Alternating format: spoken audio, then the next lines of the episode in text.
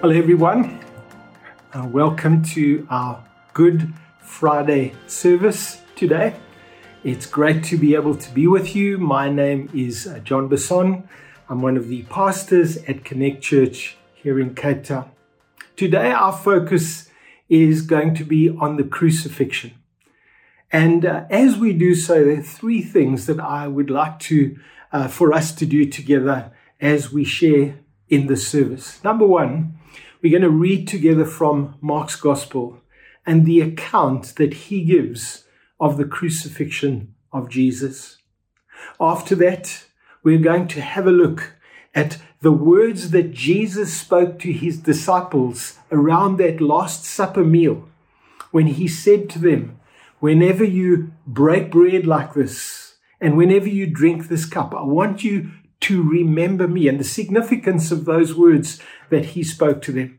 And then lastly, we are going to share a communion meal together. Terry, my wife, and I are going to lead you as we have communion together. And I trust that you've got some bread and you've got some juice so that we can share this very important meal that every Christian is asked to use as a means of remembering Jesus and what he did for us on the cross.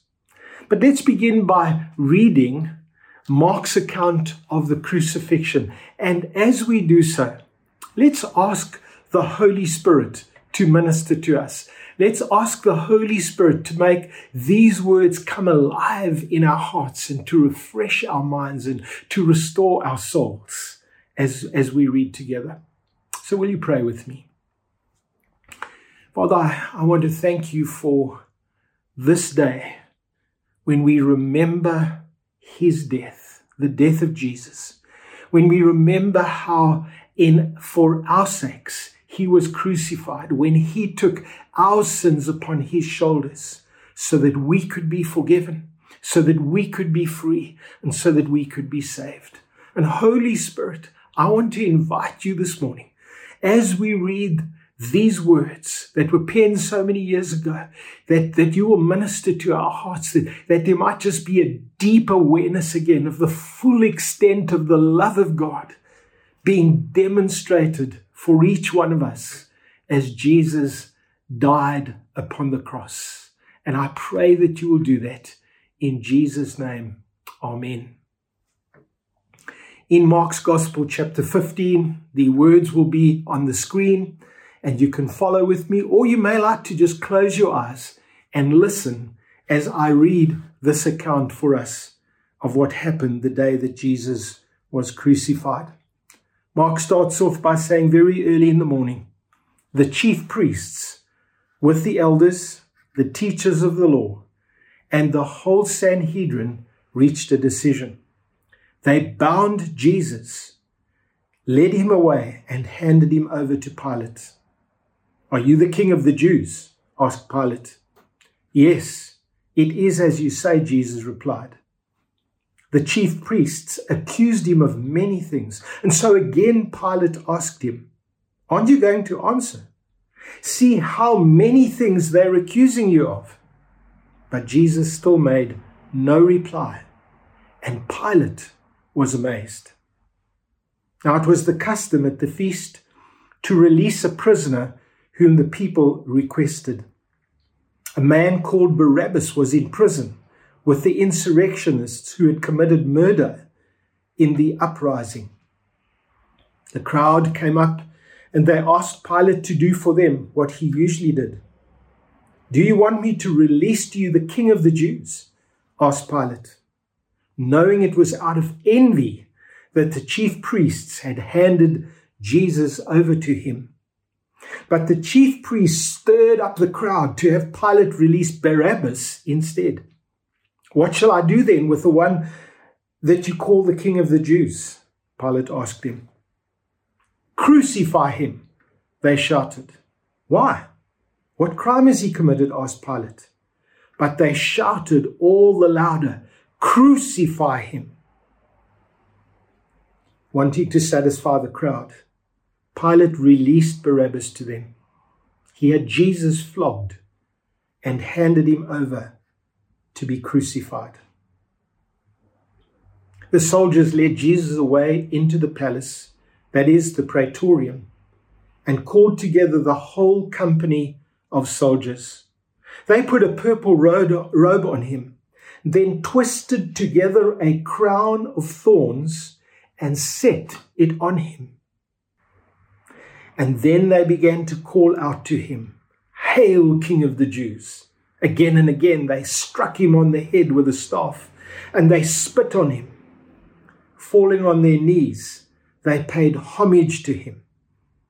And when they had mocked him, they took off the purple robe and they put his own clothes on him.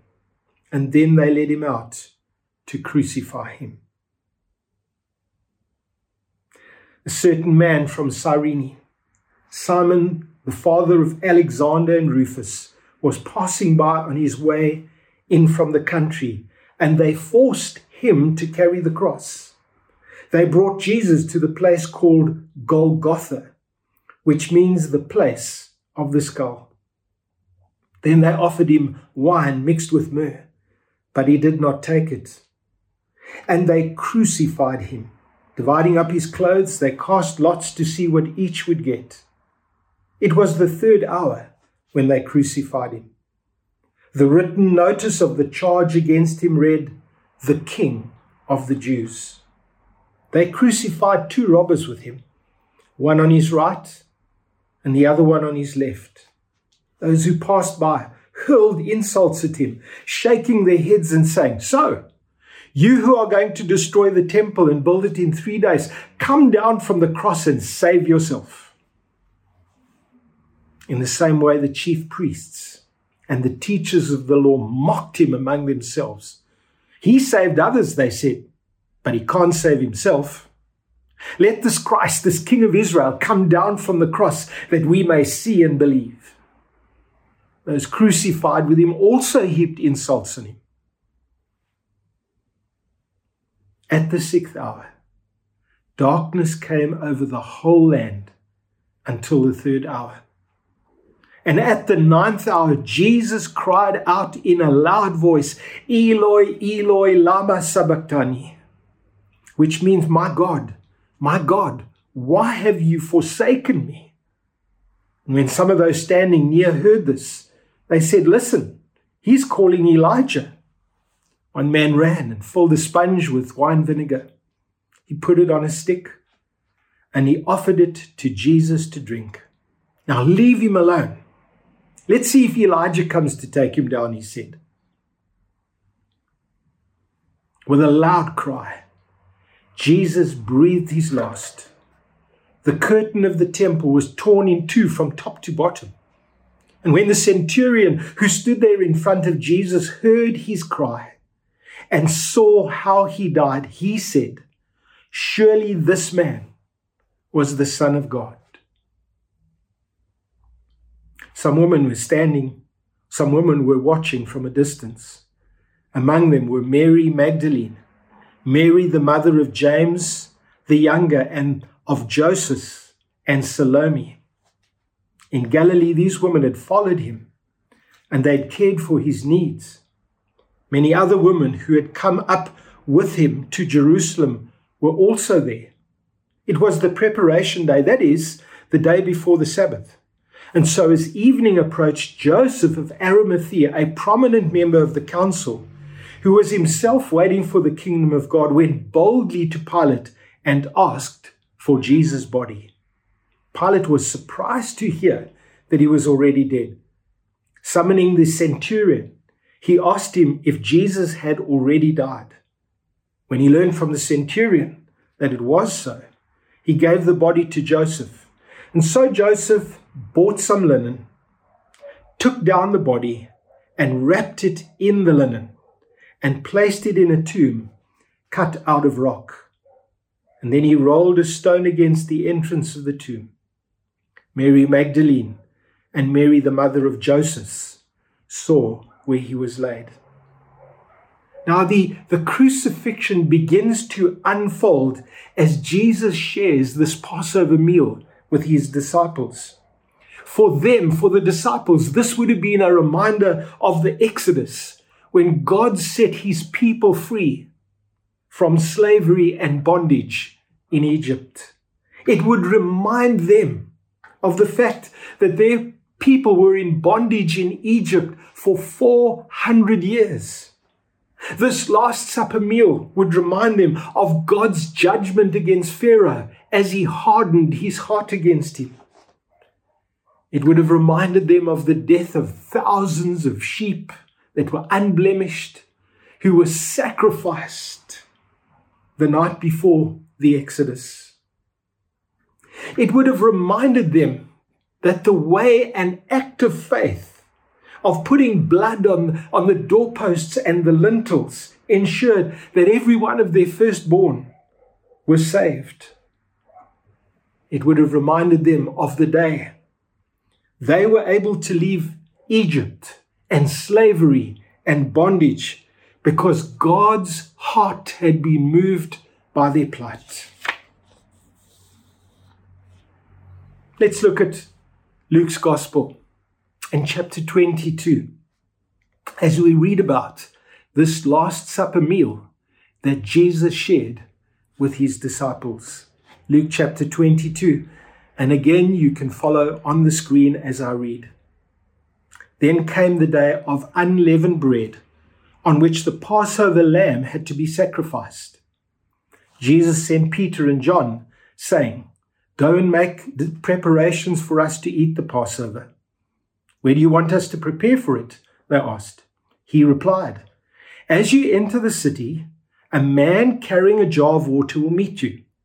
Follow him to the house that he enters and say to the owner of the house, The teacher asks, Where is the guest room where I may eat the Passover with my disciples? He will show you a large upper room, all furnished. Make preparations there. They left and they found things just as Jesus had told them. And so they prepared the Passover. And when the hour came, Jesus and his apostles reclined at the table. And he said to them, I have eagerly desired to eat this Passover meal with you before I suffer. For I tell you, I will not eat it again until it finds fulfillment in the kingdom of God. After taking the cup, he gave thanks and said, Take this and divide it among you. For I tell you, I will not drink again of the fruit of the vine until the kingdom of God comes. And he took bread gave thanks and broke it, and he gave it to them, saying, This is my body given for you. Do this in remembrance of me. In the same way, after the supper, he took the cup, saying, This cup is the new covenant in my blood, which is poured out for you. Now, now, Jesus uses this Passover meal as a way of revealing to his disciples that his crucifixion would be an even greater Exodus event that is about to happen. This would be God's way of saving people from the bondage, the power, and the control that sin exercises over them. You see, the communion meal is a reminder that our sinful attitudes and our sinful actions have serious consequences.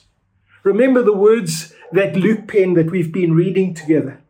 In verse 19 of Luke 22, and he took bread, gave thanks, and broke it, and gave it to them, saying, This is my body, which is for you. Do this in remembrance of me.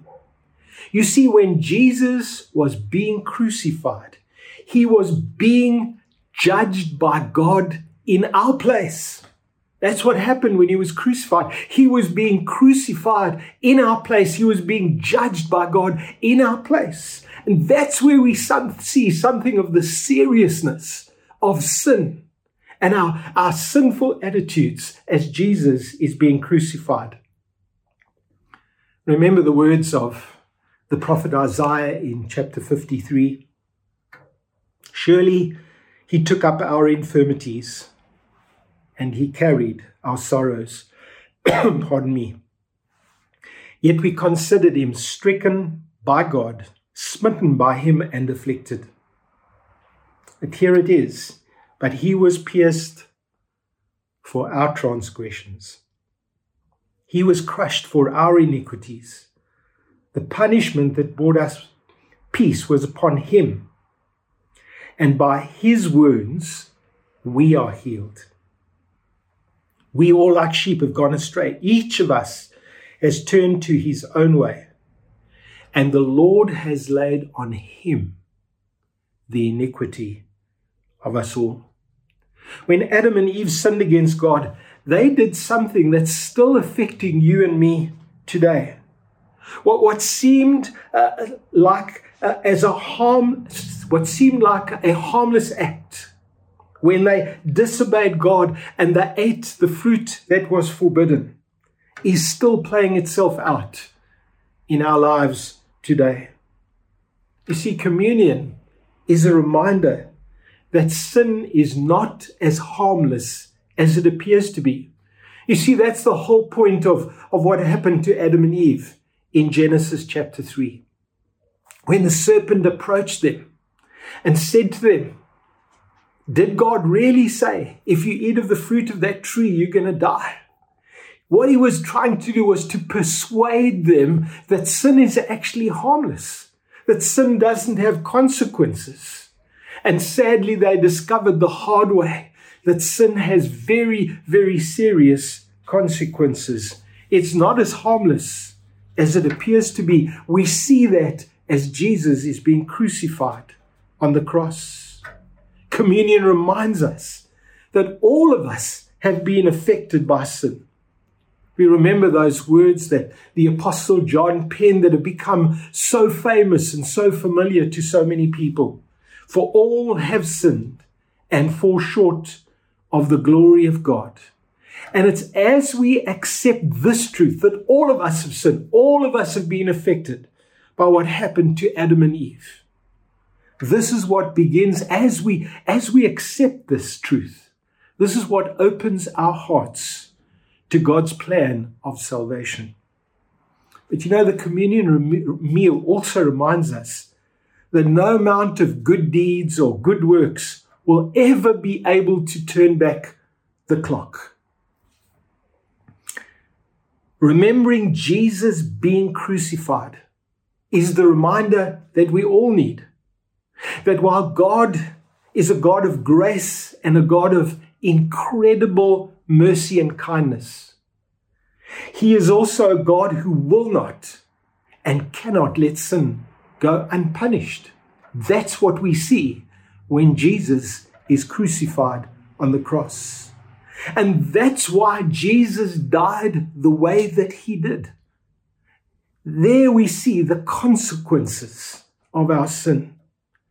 You know, it's, it's impossible to appreciate or even desire the salvation that comes through Jesus until each one of us realize realizes what we're being saved from.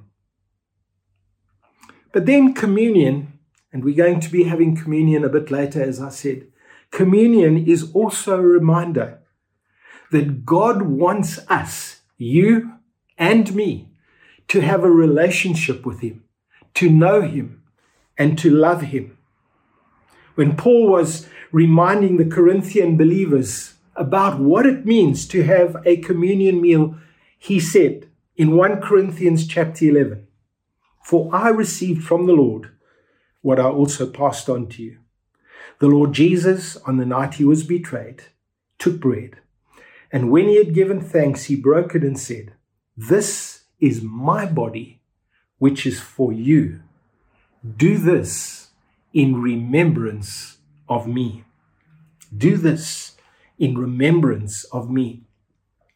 And it's here that we get a glimpse of God's love and compassion for people who are often not very lovely at all.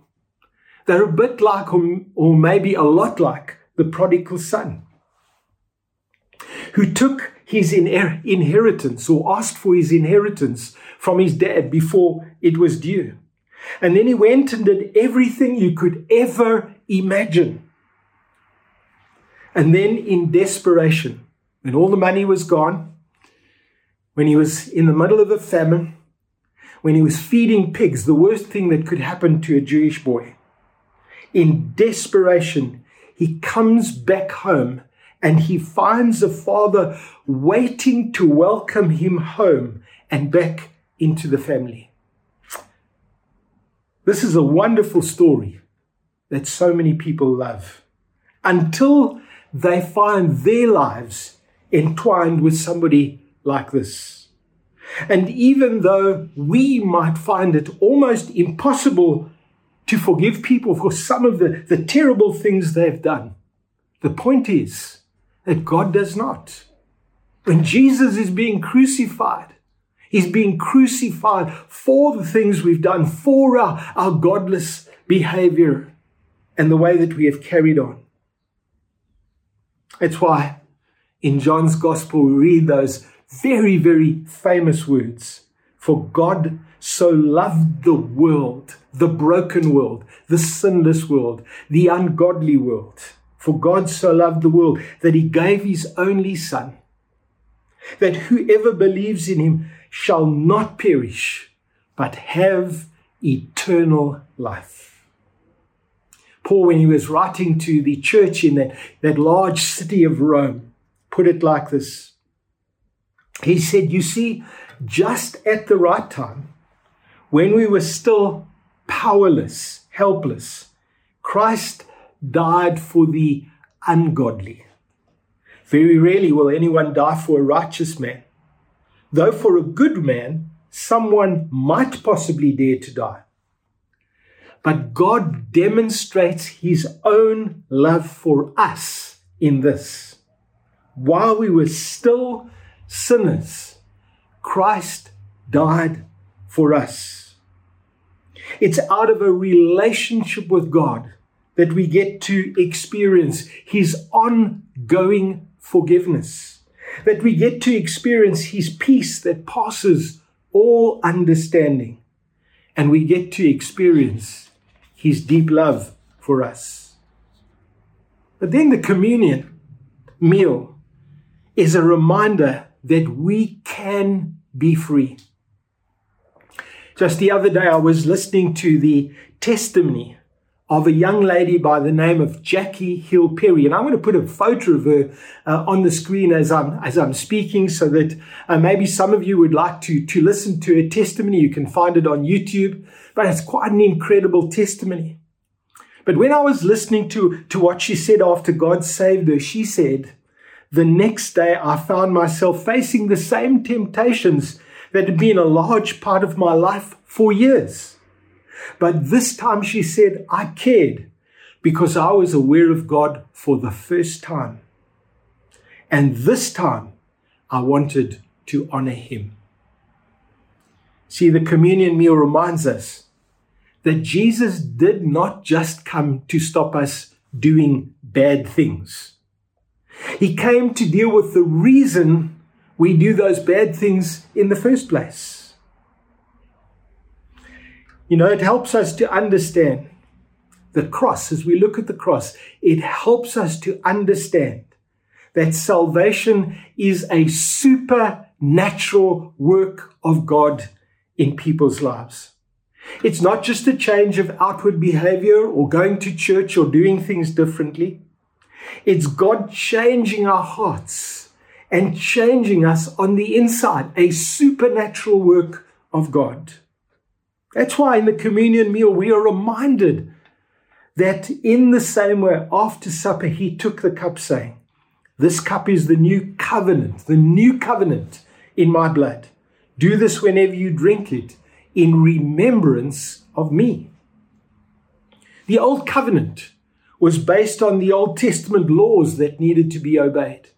The new covenant is all about God changing our hearts and our inner disposition. There's this inner change that takes place.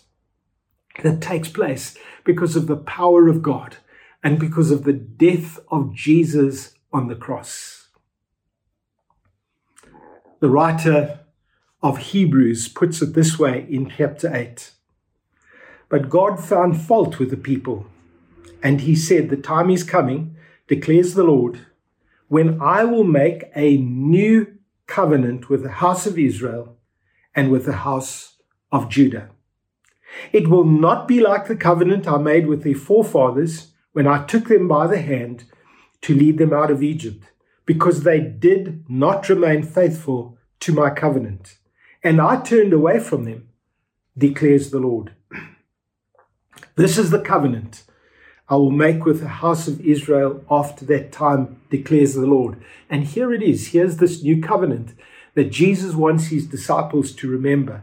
I will put my laws in their minds and write them on their hearts, and I will be their God, and they will be my people. And it's not that we will never face temptation again. In fact, we will continue to face temptation as believers and followers of Jesus. It's not as though we will never go through tough times, but it's that we've been transformed on the inside by what God has done in our lives. But then communion is also a reminder that there is only one way for our sin problem to be dealt with. There's only one way for our sin problem to be dealt with. You see, communion reminds us that Jesus only had to die once, not over and over again. All other sacrifices were ceremonial in nature. That's why they were brought over and over again. But when Jesus died, something much bigger happened. His blood satisfied heaven's requirements so that you and I would be able to have a relationship with God. Isn't that brilliant? And when Jesus died, something bigger was happening. This wasn't a, a, a lamb or this wasn't a, a, an unblemished lamb that was being sacrificed over and over again. Here is God's Son, sinless Son, who is dying on the cross for you and for me so, so that we could have a relationship with God in Hebrews chapter 9, the writer puts it like this He, Jesus, did not enter by means of the blood of goats and calves, but he entered the most holy place once for all by his own blood, having obtained eternal salvation or redemption. The blood of goats and bulls and the ashes of a heifer sprinkled on those who are ceremonially unclean.